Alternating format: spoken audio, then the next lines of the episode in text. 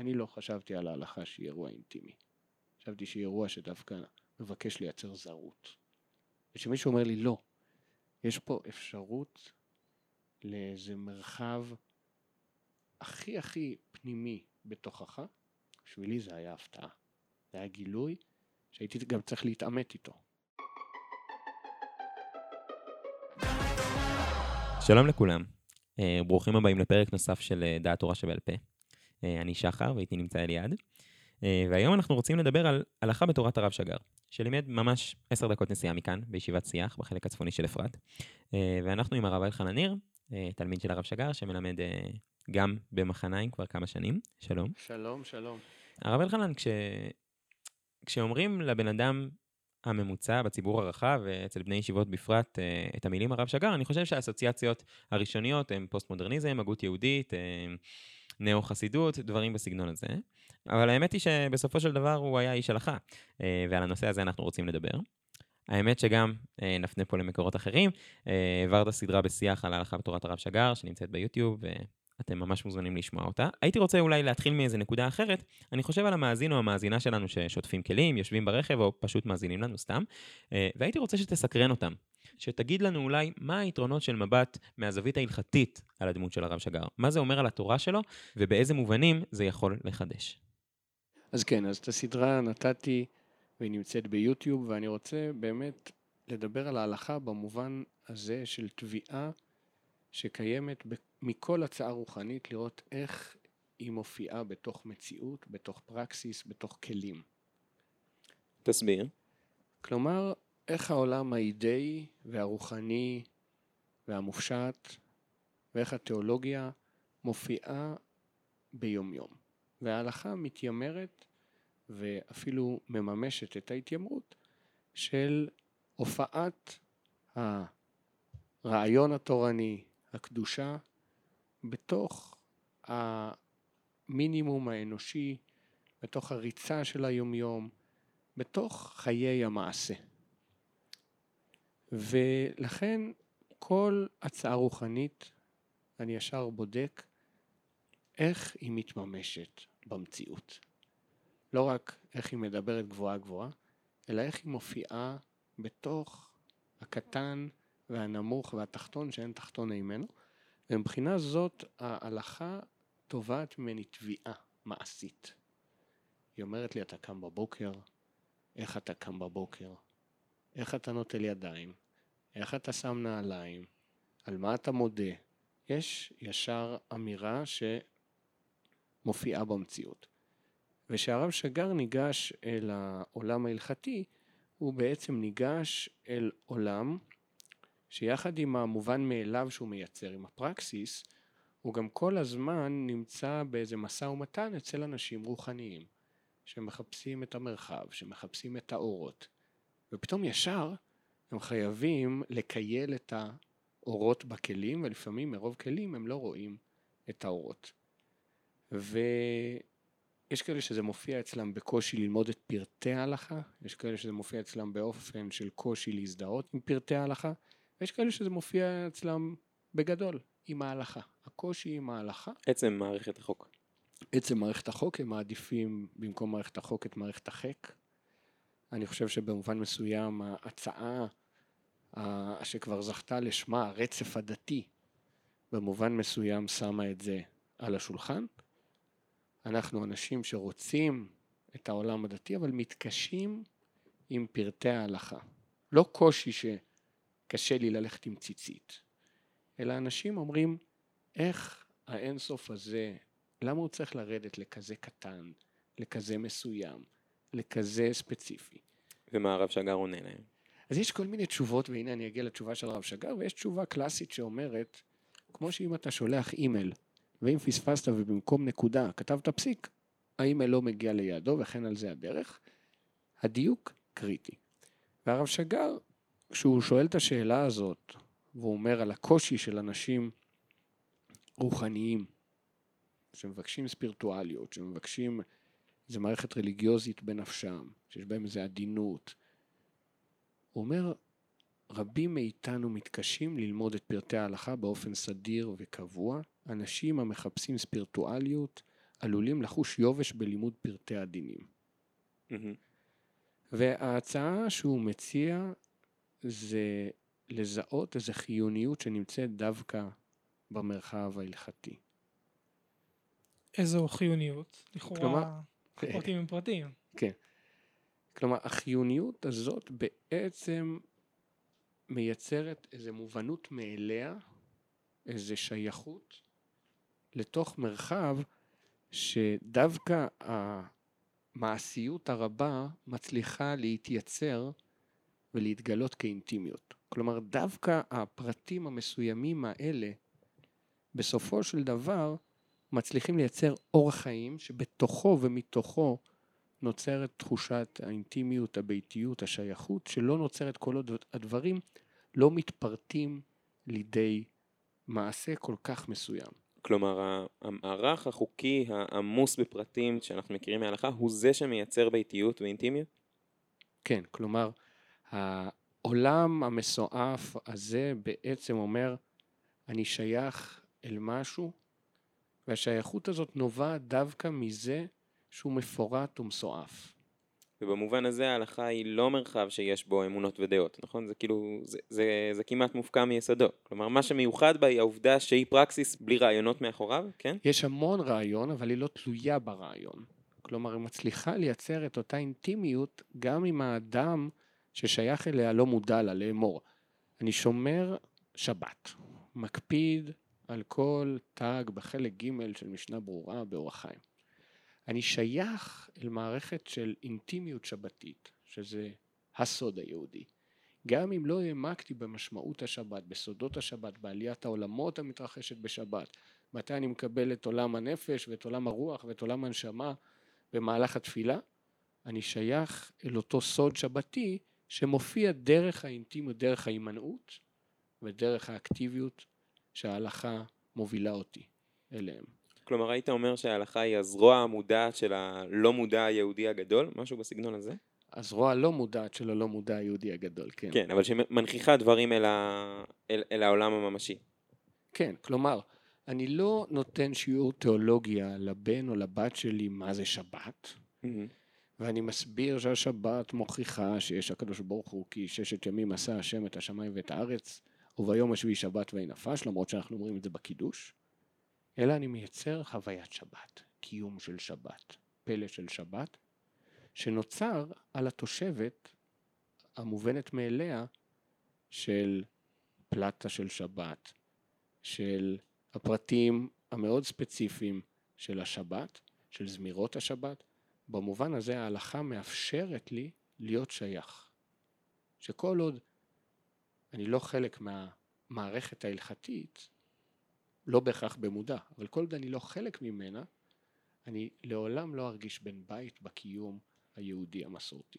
אבל כאן אני שומע מה שאתה אומר, ואני תוהה לעצמי. אני נגיד משווה את הדברים האלה שיצאנו עכשיו, לגישה של לייבוביץ', שמדבר על ההלכה כחזות הכל, או הצורך בקיום שמהווה את כל הקשר עם הבורא, ואני תוהה לעצמי מה ההבדל בעצם בין הדברים. זאת אומרת, גם לייבוביץ' מדבר על הצורך לקיים הלכה שמייצר את חזות הכל. אני חושב שאצל לייבוביץ' אין את המטה הלכה, את העולמות העולים מעלה, יש את העשייה בלבד. אצל הרב שגר אנחנו מדברים על מרחבים שהעשייה מייצרת אותם וחושפת אותם ומגלה אותם, מרחבי הביתיות והאינטימיות, מרחבים של מיסטיקה, מרחבים של דבקות, מרחבים של קדושה, שמופיעים על גבי האובייס והדיפולט ההלכתי. מה שאני מנסה לטעון, זה שהשייכות אל הקיום היהודי, שעובר במסורת מאבא לבן, מאמא לבת, שהחוויית הקיום הזאת, השבת שלי, דומה לשבת של יהודי בטולדו, או בוורשה לפני חמש מאות שנה, ליהודי שחי בתקופת הגאונים, האינטימיות שיש לי איתה מתאפשרת בזכות השייכות שלנו לתורה שבעל פה. אתה חושב שההצעה הזאת מתאימה להמונים, או למי שלא התחיל מנקודה של שייכות וביתיות? זאת אומרת, אם קיימת לבן אדם זיקה אל העולם היהודי, ויש לו סנטימנט מהעובדה שהוא ויהודי בעבר שלפני חמש מאות שנה שומרים את אותה שבת, אז אני חושב שיכול להיות להיבנות מאוד מה, מהפרספקטיבה הזאת. מי שעומד בחוץ, זה יצליח לשכנע אותו להצטרף? שאלה מצוינת. התשובה הראשונית שאני רוצה לזרוק מפי זה להגיד לך שזה לא משכנע. ואחרי שהייתי מספיק גלוי להגיד את זה, אני יכול לדבר עוד. אבל במובן הזה, זה לשכנע את המשוכנעים, שאפשר להגיד באהבה המין הראשונה של לשכנע את המשוכנעים זה הכי קל, ואני חושב שזה הכי קשה. וזה הפרויקט שהרב שגר לוקח על עצמו. כלומר, אה, להיות דור שני, דור שלישי, ללכת על המשכיות, יש בזה משהו הרבה פחות זוהר. בעלי תשובה הרבה יותר קוסמים. אותם מזמינים לשיחות באולפנות ובישיבות תיכוניות. תמיד הם טייסים היו, תמיד הם זמרים מוצלחים. והיו בהודו. תמיד הם אחרי סיבוב בהודו, ואז אומרים לחבר'ה, חבר'ה, הייתי שם, אין שם כלום. ומה החבר'ה אומרים? אוקיי, גם אני רוצה לעשות סיבוב ולהגיד, בשיחות שיזמין אותי, אין שם כלום. והרב שגר הולך לשכנע את המשוכנעים. זה פרויקט מטורף. להגיד לך, תשמע, אתה בתוך סיפור סופר משמעותי, סופר חשוב, סופר אינטימי. אני לא חשבתי על ההלכה שהיא אירוע אינטימי. חשבתי שהיא אירוע שדווקא מבקש לייצר זרות. ושמישהו אומר לי, לא, יש פה אפשרות לאיזה מרחב הכי הכי פנימי בתוכך, בשבילי זה היה הפתעה. זה היה גילוי שהייתי גם צריך להתאמת איתו. תמחיש לנו את זה עוד קצת. איך זה נראה שההלכה הופכת לא, לאינטימיות? כי באמת אני חושב שהצגת את זה נכון. זה לא, זאת לא החוויה הראשונית שלנו ביחס לחוק בכלל, נכון? כלומר, אם תשאל ישראלי מתי הוא, האם הוא רוצה לפגוש את החוק, החוק האזרחי, נכון? אז זה יגיד לך שהמטרה שלו בחיים זה לא להצטרך לפגוש את החוק אף פעם, נכון? אני מסכים. יש משהו בחוק באשר הוא שהוא מאיים, שאני נרתע ממנו, כן? אני נרתע משוטר באשר הוא. למה? כי הוא ייצוג של חוק. והחוק הוא דבר מסוכן, הוא דבר שאני מעדיף לא להתחכך איתו. אני מבין שצריך אותו, אבל אני לא כל כך רוצה שהוא יהיה בקרבתי. אז איך הוא מייצר אינטימיות? וכל זה, אני חושב, כל מה שאמרתי על החוק, לא נכון על התודעה שבה אנחנו תופסים את ההלכה. כלומר, על אף שיש אה, תודעה שהעולם ההלכתי הוא עולם של חוק, mm-hmm. אני חושב שזה סיפור אחר לגמרי. העולם של ההלכה. תסביר. כן, רוזנצוויג עושה חלוקה בין מערכת החוק לבין הציווי. כן, אני קורא מספר האיגרות שלו. גם לי אלוקים אינו בחינת נותן חוקים, הוא מצווה. הציווי בהקשר הזה הוא איזה ניסיון ליצירת צוותא. כלומר, ניסיון לייצר איזו שותפות. ובעצם דרך המצווה, מישהו אומר לי, אני רוצה אותך, אני מבקש אותך. או בשפה החבדית הכל כך אה, משמעותית בעיניי, כי אני קורא מהתניא פרק ממזין, אשר קידשנו במצוותיו. שים לב, דרך המצוות אני נהיה אדם קדוש. וואלה, לא שמענו על זה. דרך מערכת חוק, אף אדם לא מתיימר להיות אדם קדוש. Mm-hmm. אבל דרך מערכת המצוות, המצווה, הופך את המצווה, בעיינות שלו לציוויו, לאדם קדוש, אומר בעל התניא, כאדם המקדש אישה, להיות מיוחדת עמו בייחוד גמור. כלומר, המצוות מייצרות איזה ייחוד שאין דומה לו בין האנושי המוגבל הסופי לבין האלוקי. ולכן החוק והחק אצל היהודי הם בעצם התגלות אחת. והוא לא רואה את מערכת החוק כמו החוק האזרחי, שעדיף שהאדם לא יתקל בו. וההלכה בעצם מנכיחה את הנשגב דרך המובן מאליו. מנכיחה את הנומינוזי, את הפלא האלוקי, את השגב. איך? אני לוקח כוס מים ואומר לאינסוף, אתה. זה לא נתפס. אם היינו תופסים את זה, היינו משתגעים. אז אנחנו לא יכולים שזה יהיה מודע. אבל כדי לשתות, אני צריך להגיד, ברוך אתה. כאילו, אתה ואני יושבים פה, ואני אומר, היי אתה, מה נשמע? להגיד אתה. אני ואתה, מייצרים זיקה דרך כוס מים או אבטיח או גלידה. דווקא אם אנחנו אה, משתמשים בשדות סמנטיים של אינטימיות זוגית, אני תוהה לעצמי, אינטימיות אפשר לעזוב, חדשים לבקרים, כאילו אנחנו רואים את האפשרות הזאת, כאילו אני תוהה, נגיד האינטימיות לבדה יפה ככל שתהיה ומשמעותית ככל שתהיה, היא יכולה להחזיק את האנשים בפנים? אני אחדד את השאלה, האנשים באמת, הם, הם מסתובבים בעולם מודרני, כן? ואולי אחד המאפיינים הבולטים שלו זה שכל האפשרויות פתוחות, כן? כל האלטרנטיבות מולם, הם, הם יכולים לה, להחליף את מי שהם בהינף אה, החלפת אה, בגד או שייכות או מה שהם ירצו. יכולים לעשות רילוקיישן ליפן מחר. עכשיו רילוקיישן ליפן זה אולי סתם אה, יצר חווייתי כשלעצמו. אבל מגיעים אנשים שבאמת יש להם אינטריגות עם הלכה, שהיא היא באמת מקשה להם, כן? קשה להם לחיות בפנים, והם רוצים להיות בפנים. וההצעה של הרב שגר, מה היא אומרת להם? זה המרחב שלך? תישאר? לא, היא אומרת יותר. אתה שייך אל המרחב ההלכתי, שייכות של ברית. במובן זה, כל מערכת יחסים וכל מערכת זיקות מגיעה לנקודות האתגר שלה. האם בגלל זה היא לא נכונה, היא לא מתאימה, מעיקר היא לא הייתה שייכת, או האם זה עצמו מוכיח שיש בה איזה דופק, שיש בה איזה עוצמה של קיום. ועכשיו אני באמת צריך לבחון את עצמי. איך אני שייך אל אותו דופק? כלומר, הקושי לא בהכרח מעיד שזה נכון או לא נכון. להפך, אני שייך לזה, וזה קשה לי.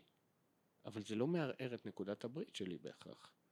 אני חושב שבהקשר הישראלי אנחנו גם רואים את זה. כלומר, אנשים, אני מדבר גם מהציבור הכללי בעיקר, לא יודעים בהכרח לתת את המענה. למה הם לא רוצים שהבן שלהם יביא בחורה לא יהודייה הביתה? ובמובן הזה יש עוצמה אדירה בהתנגדות שלהם חסרת המודעות. הם נדרשים שהיא תהיה מודעת. אבל המודעות לעולם תשב על חוסר המודעות. הרבה פעמים הניסיון לייצר את זה רק כמרחב מודע, מסכן את מרחב הלא מודע, ולעולם המודע הוא לא מגיע. ואז אנחנו נשארים קרחים מכאן ומכאן. תסביר. כלומר, יש איזה חן בזה שהיהודי שלא שומר תורה ומצוות, מתנגד, רוב היהודים מתנגדים לזה שהבן יביא הביתה גויה. זה לא עומד במבחן הליברליזם. זה לא עומד. לא. ועדיין. מה התירוץ? מדוע ההורים, אני מדבר גם כאלה שמצביעים לשמאל ונוסעים בכיפור, מתנגדים? כי הוא שייך אל איזה סוד. הסוד הזה שנקרא ברית מילה. הוא עושה ברית מילה. אני הייתי חושב שאנשים יבחרו את המצוות הקלות, הנעימות, הרכות. אנשים רוצים דווקא את המצווה הכי קשה, וזו ברית מילה, וזה לא מוסבר. ועדיין תשעים ושמונה אחוז מהעם היהודי עושים ברית מילה.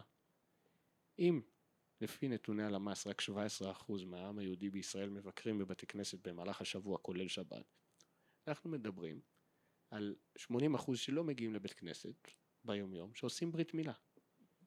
כלומר, הם מזהים דווקא במצווה הכי קשה את הנאמנות, והם לא יוותרו עליה. והם מזהים בפסח, בחג הכי קשה, את הנאמנות, והם יעשו ליל סדר כהלכתו. יש בזה עוצמה של שייכות. אני חושב אבל שפסח וברית מילה הם אולי הסממנים הקלאסיים ליהדות כתרבות. וליהדות כתרבות שלא דורשת מבן אדם מכלול של פרטים ועשייה אינטנסיבית יומיומית, יש לה רציונל בפני עצמו, היא מובנת. מסמנים את ברית המילה או את פסח כקולקטיב גדול, ולא בכך הגידו את אותם דברים על כל הפרטים הקטנים שההלכה דורשת מאיתנו. ברית מילה אני חולק.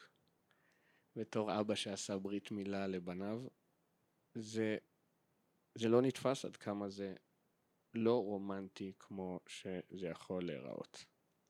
ואף על פי כן, זה קל, במובן מסוים זה קל, כי זה חד פעמי. וזה דרמטי, כלומר זה מכיל את כל האנרגיות על פני השולחן, אי אפשר להתכחש ל... לשמור שבת כל שבוע, זה מעצבן. החוויה שלי אחרת, אחרי הברית מילה של הבכור שלנו אמרתי לאשתי, את רוצה להגיד לי שכל החילונים עושים את זה לבן שלנו? זה לא נתפס, כן? כל עוד אתה לא אבא, אתה לא יודע מה קורה אחרי ברית המילה לקטנשיק. בסדר, היה אירוע, היה דרשות יפות, וזהו, והוא חוזר לישון. לא. ועם ישראל הולך על זה, לא כי זה דרמטי, ולא כי זה, זה תרבותי, כי זה נקודת השייכות שלו. הוא לא מוותר על השייכות, והשייכות בעצם יש לה כיסוי גם כשהיא לא בהכרח נעימה. זה מן עליך הורגנו כל היום. ובעולם ההלכתי שאנחנו מדברים עליו כאנשים של בית מדרש, הנאמנות הזאת היא נאמנות יומיומית, שהיא מייצרת גם את המובן מאליו, את מרחבי השפה שלי, את מרחבי העניין שלי, את מרחבי ההתרגשות שלי. זה כמו שמתחילים את תפילת ראש השנה. אז יש מנגינה אשכנזית שמתחילים אותה. דה, דה, דה, דה, דה, דה, דה, איי, איי, איי, איי, איי, איי, ויש בדיחה שאומרת שרוב האוילם נרדם בשבועות ומתעורר אז. אתה רואה אנשים מלאי התרגשות, ואם יש חזן מוצלח הוא גם יודע לתת עוד כמה כבד שלך במנגינה הזאת, ועזרת נשים כולה ב- בהתפעלות. מה קרה שם? פתאום אני אומר וואו, אני שייך, זה המקום שלי. האם אני אצליח לסחוב באותה תנועה את כל הימים של ימים נוראים? לא בהכרח, אבל קרה לי משהו, ופתאום אני שייך אל המקום הזה.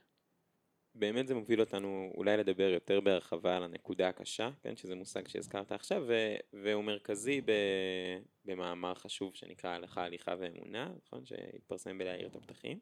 הדברים שאמרת על, ה- על ההתרגשות בתחילת תפילת ראש השנה, או ההתעקשות לעשות ברית מילה למרות המטען המאוד קשה שיש לה, אז בעצם הרב שגר קורא לנו לקחת את הנקודה הזאת לכל פרטי ההלכה, נכון? Mm-hmm. כלומר, ליצור את המרחב האינטימי, לא מתוך... שתי מצוות מאוד גדולות ובומבסטיות כאלה, כמו ליל הסדר או, או ברית מילה, אלא בפרטים הכי קטנים, נכון? ולא הייתי אומר בשפה הברסלבית, איזה סדר תהלוכות הדמים. זה העובדה שלי. זה המרחב הפקטואלי שבו חיי זורמים, קיימים, נושמים. כלומר, דווקא האוביוס והדיפולט ההלכתי מאפשרים לרב שגר להתייחס לזה עם... עם המון מטען רווי של, של מיסטיקה, של קבלה, נכון? אתה מתאר פה עליית העולמות בשבת וכולי, אני, אני לא יודע אם כל פוסקי ההלכה היו אה, מתייחסים לשבת באופן הזה, נכון?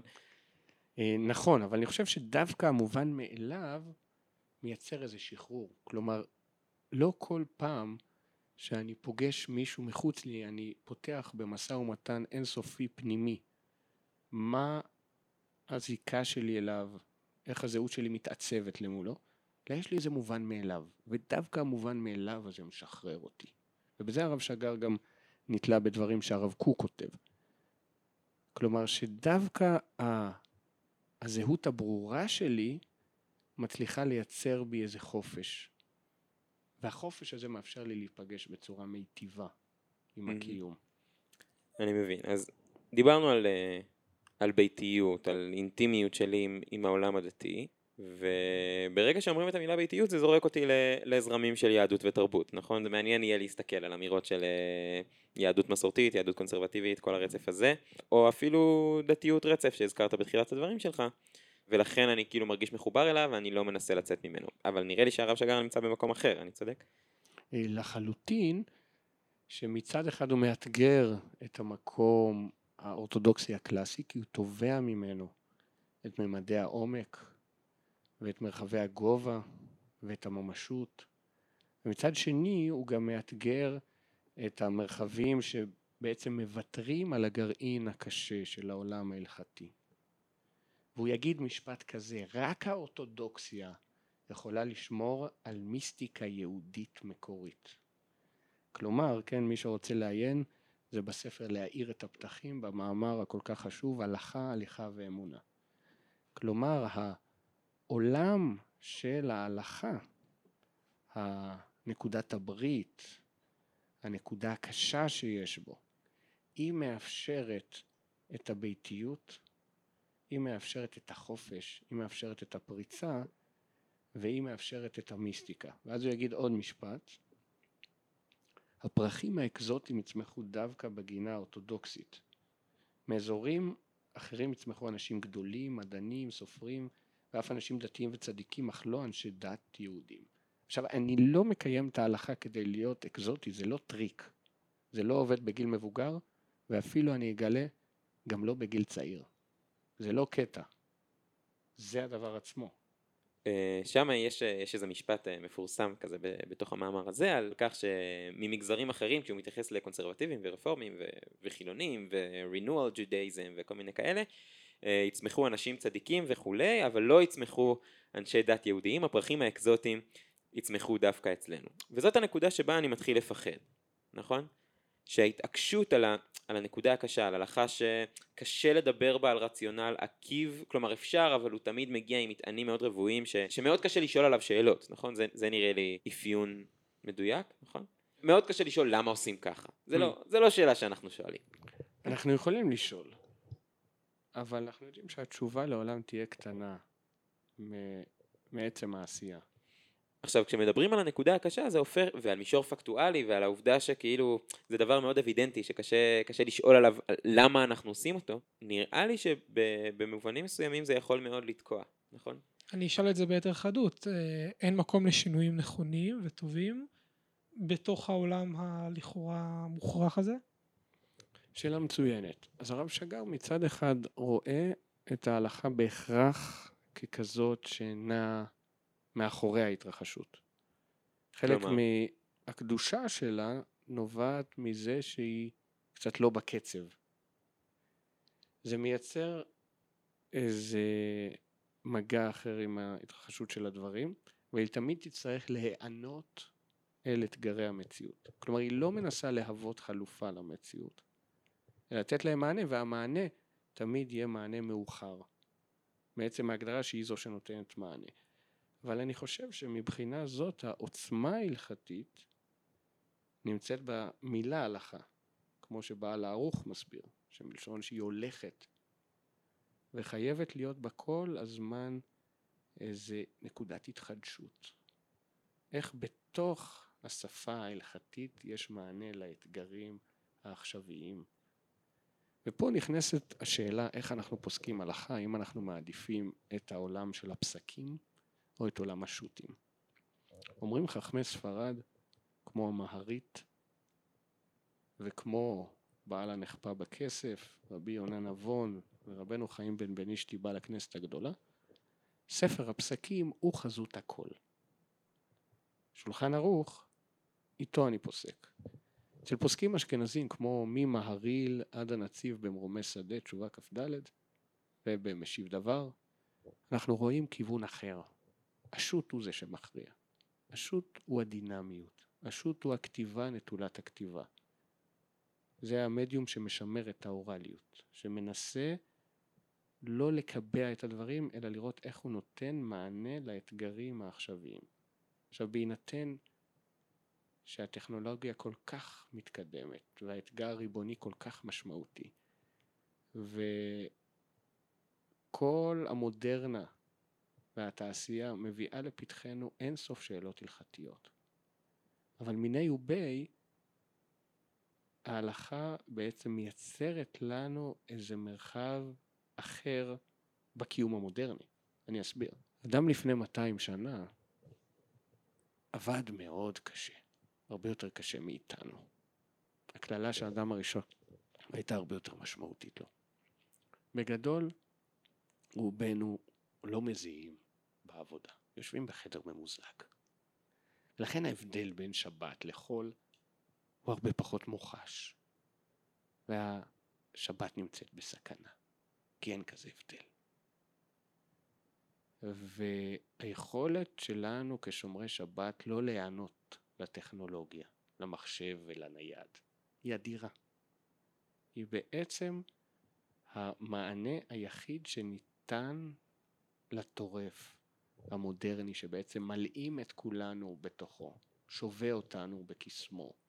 כולנו מתעוררים בתוך כדי צחצוח שיניים של בוקר, מתעניינים באתרי החדשות, ואם מישהו חיפש אותנו בוואטסאפ. ובשבת בעצם אני יוצר הכל. כלומר, עולם ההלכה עיצב לנו מענה לסחף המודרני. וזה בזכות היכולת שלו לייצר מצווה. ובזה אני רוצה לספר סיפור. בשנת אלפיים ואחת עשרה, הצונאמי ביפן, אשתי ואני מקבלים הזמנה לתת שלושה סמינרים ביפן באזור האסון, בקובה, בסוהא ובטוקיו. הסבא וסבתא של אשתי, הרב פרופסור פנחס פלי ואשתו סבתא פנינה פלי, התחילו קשר עם תנועת המקויה, קשר עבר להוריה ועבר אלינו לפני חמש עשרה שנים. ואחרי שבועיים שעברנו מהדרום עד מרכז יפן, ממש כל יום נסענו ברכבת מאות קילומטרים, עצרנו בכל עיר, פגשנו את בית המקויה, קצת דמיינו, בכל מקום יש איזה מין קהילה שאתה פוגש אותה.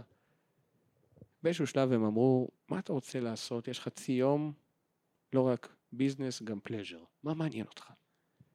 אמרתי, אני רוצה לפגוש את תנאמי קוקואן, מורה הזן הגדול של יפן, בן שמונים ושמונה. נסענו מעל קיוטו ונפגשנו, נפגשתי עם אותו מורה. הוא אמר, תראה, אני חוזר עכשיו מכינוס של כל ראשי הבודהיזם בסרי לנקה.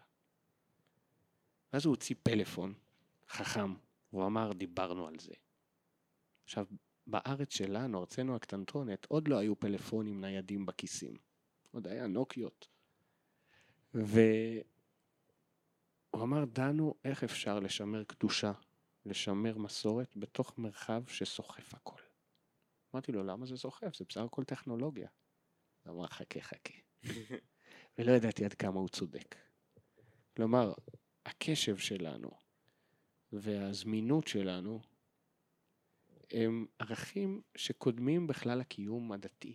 זה שאדם לא מצליח להתפלל היום, זה שהוא לא מצליח להתרכז, זה לא רק הוא לא מצליח להתרכז, זה כי בעצם הוא שייך אל הזמינות האינסופית שהטכנולוגיה כופה עליו. והשבת בעצם מתפקדת גם כמענה של אינטימיות בתוך מרחב של זרות, של זמינות. במובן זה רק מערכת החוק יכולה לאפשר את זה. לכן אני חושב, יש היום אתגר מאוד גדול לקיום הישראלי של הדור השלישי. כן, אם אני אזכר בהגדרות של רנ"ק, רב נחמן קרוכמל, על הדור הראשון, הדור השני והדור השלישי. הדור הראשון בעצם מקים את הפרויקט, הדור השני מתחזק ומייצב אותו, ובדור השלישי הוא קורס. כך זה דרך העולם, ורנ"ק מסביר למה בעם ישראל זה לא ככה.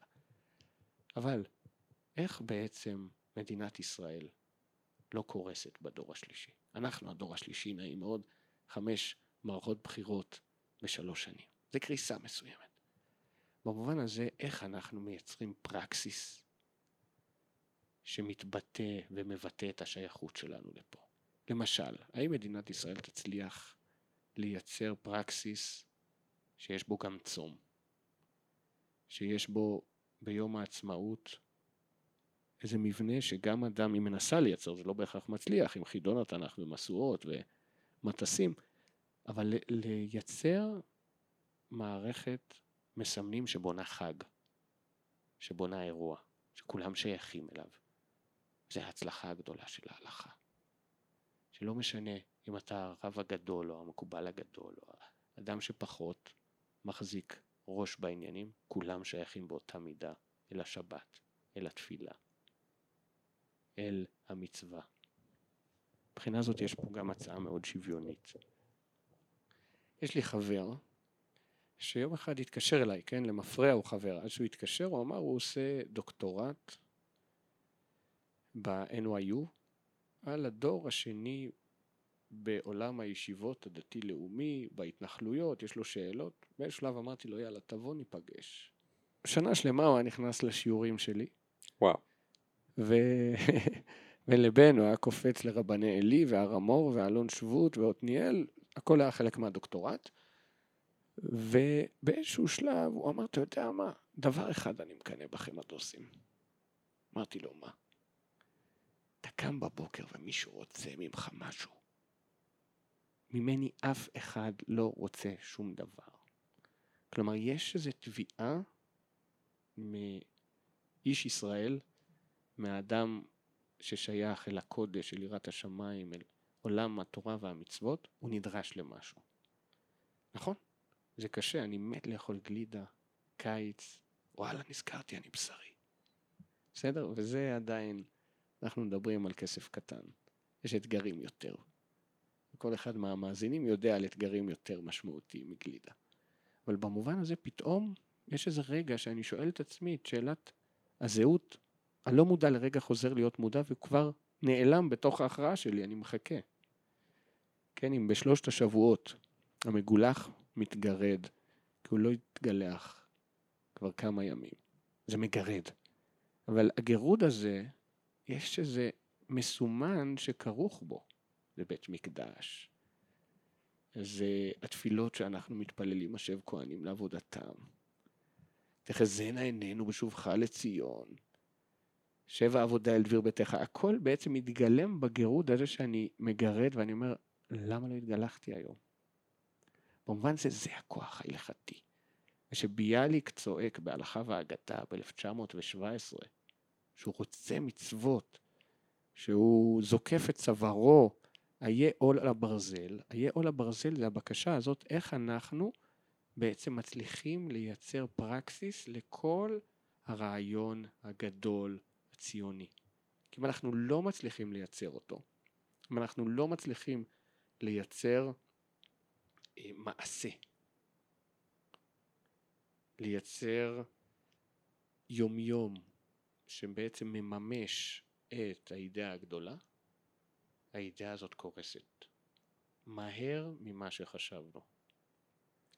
אבל זה מעניין, כי אני חושב שההשוואה לביאליק היא מאלפת באמת בהקשר הזה, כי ההצעה שהרב שגר מציע לנו, כן, הזכרת קודם את, ה, את הפרחים האקזוטיים שהוא מתאר בהלכה, הליכה ואמונה, היא הלכה כמעט אי רציונלית, כלומר כל שאלה על למה עושים את זה, נכון? כלומר ביאליק היה מאוד רוצה, אני חושב שכל פרט בהלכה הציונית שהוא uh, מבקש, יהיה מנומק, מה הוא בא להביע, מה הוא בא לפרש, כן?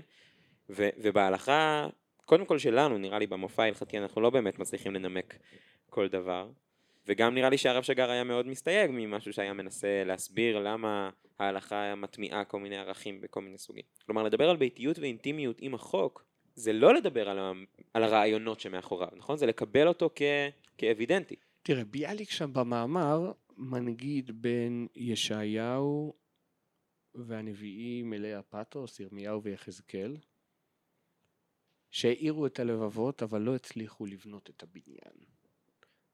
לעומת חגי וזכריה, אחר כך עזרא וסיעתו, שהיו אנשי הלכה. ההלכה בעצם נוצרת בבית שני. והדור קיבלוה בימי אחשוורוש, זה בעצם הבקשה והגילוי שלנו את עולם ההלכה כעולם שאנחנו מבינים שהוא הסיכוי היהודי שלנו. והסיכוי היהודי הזה בעצם אומר אני שייך אל קיום שהוא הרבה יותר גדול ממני, הרבה יותר משמעותי ממני. ויש איזה, הייתי אומר אפילו איזה שלווה בזה שאני והבן שלי ואבא שלי הולכים לבית הכנסת יחד. יש משהו שגדול מאיתנו.